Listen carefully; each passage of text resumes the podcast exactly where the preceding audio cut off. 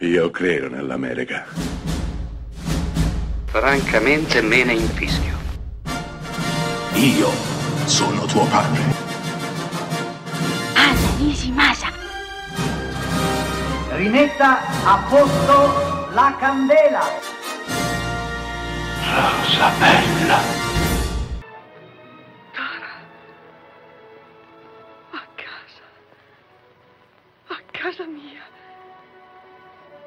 Troverò un modo per riconquistarlo.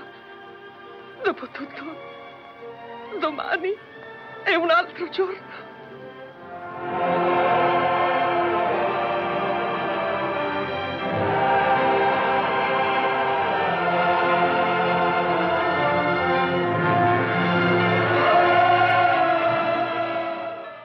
È il 1939 quando esce uno dei film più famosi, celeberrimi della storia del cinema, vero e proprio film mostro, quattro ore di durata, uno dei primissimi film a colori, un cast pazzesco, stellare, ambientazioni complicatissime, eh, fotografia pazzesca, musica indimenticabile, ancora oggi riconoscibilissima.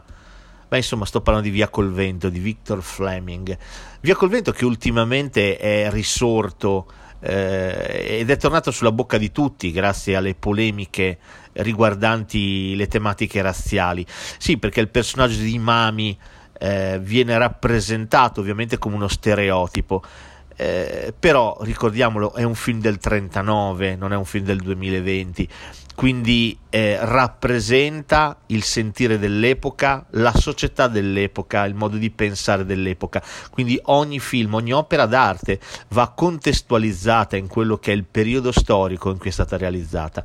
Detto questo, Via col vento è il film per eccellenza, è il film mostro, ripeto, è il film che celebra Hollywood.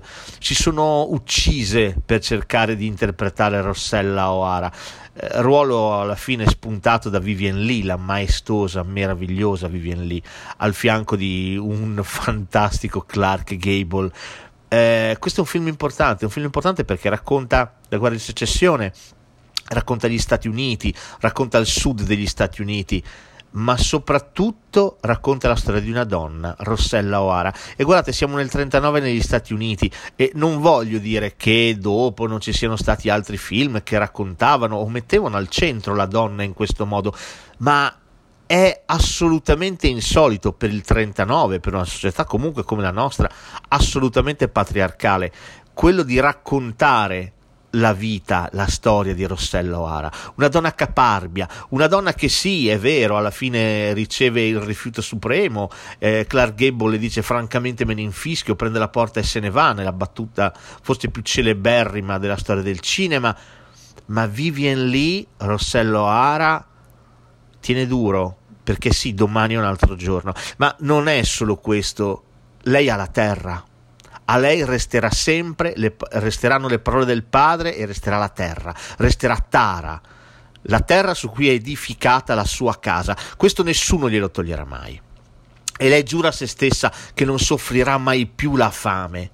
Questo è un personaggio enorme, è la dichiarazione di indipendenza di una donna che giura prima di tutto a se stessa di non farsi più mettere i piedi in testa da nessuno. Giura che veramente non soffrirà più la fame e che cercherà di tenersi ben salda, coi piedi per terra, in quella terra che tanto ama, la sua terra, la terra che le ha lasciato suo padre. Questo è un personaggio femminile enorme che grida indipendenza da ogni poro e quando alla fine grida quel domani è un altro giorno, dentro c'è tutto un grido di disperazione e speranza di una femminilità che si affranca dal ruolo del maschio, non ha più bisogno di un marito, di un amante, di un uomo, no, lei basterà a se stessa, lei ha la sua terra, lei ha la sua indipendenza. Guardate, siamo, ripeto, nel 39, questo è un messaggio,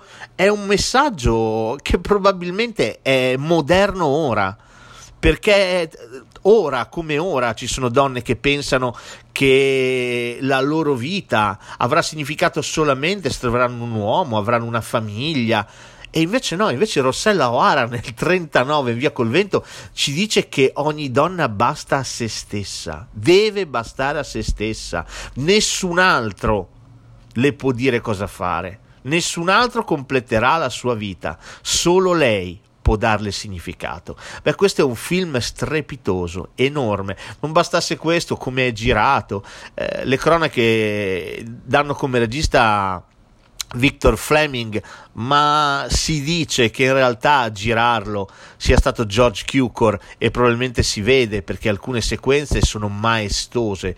Eh, la scena dell'incendio di Atlanta, la scena in cui lei porta soccorso a tutti i feriti. Eh, questo è un film che di diritto è entrato nella storia del cinema e ci resterà sempre ci resterà sempre, perché al di là della valanga di Oscar che ha ottenuto meritatamente, eh, al di là del fatto di entrare, essere entrato nella storia del cinema per il primo Oscar dato a una nera, a una donna di colore come attrice non protagonista, beh, dentro c'è tutto, ci sono gli Stati Uniti, c'è un'epopea, c'è la storia di una famiglia e ripeto per l'ultima volta, c'è la storia di una donna che è stanca di essere dipendente da qualcuno, di aspettare le parole di qualcun altro per vedere cosa succederà nella propria vita.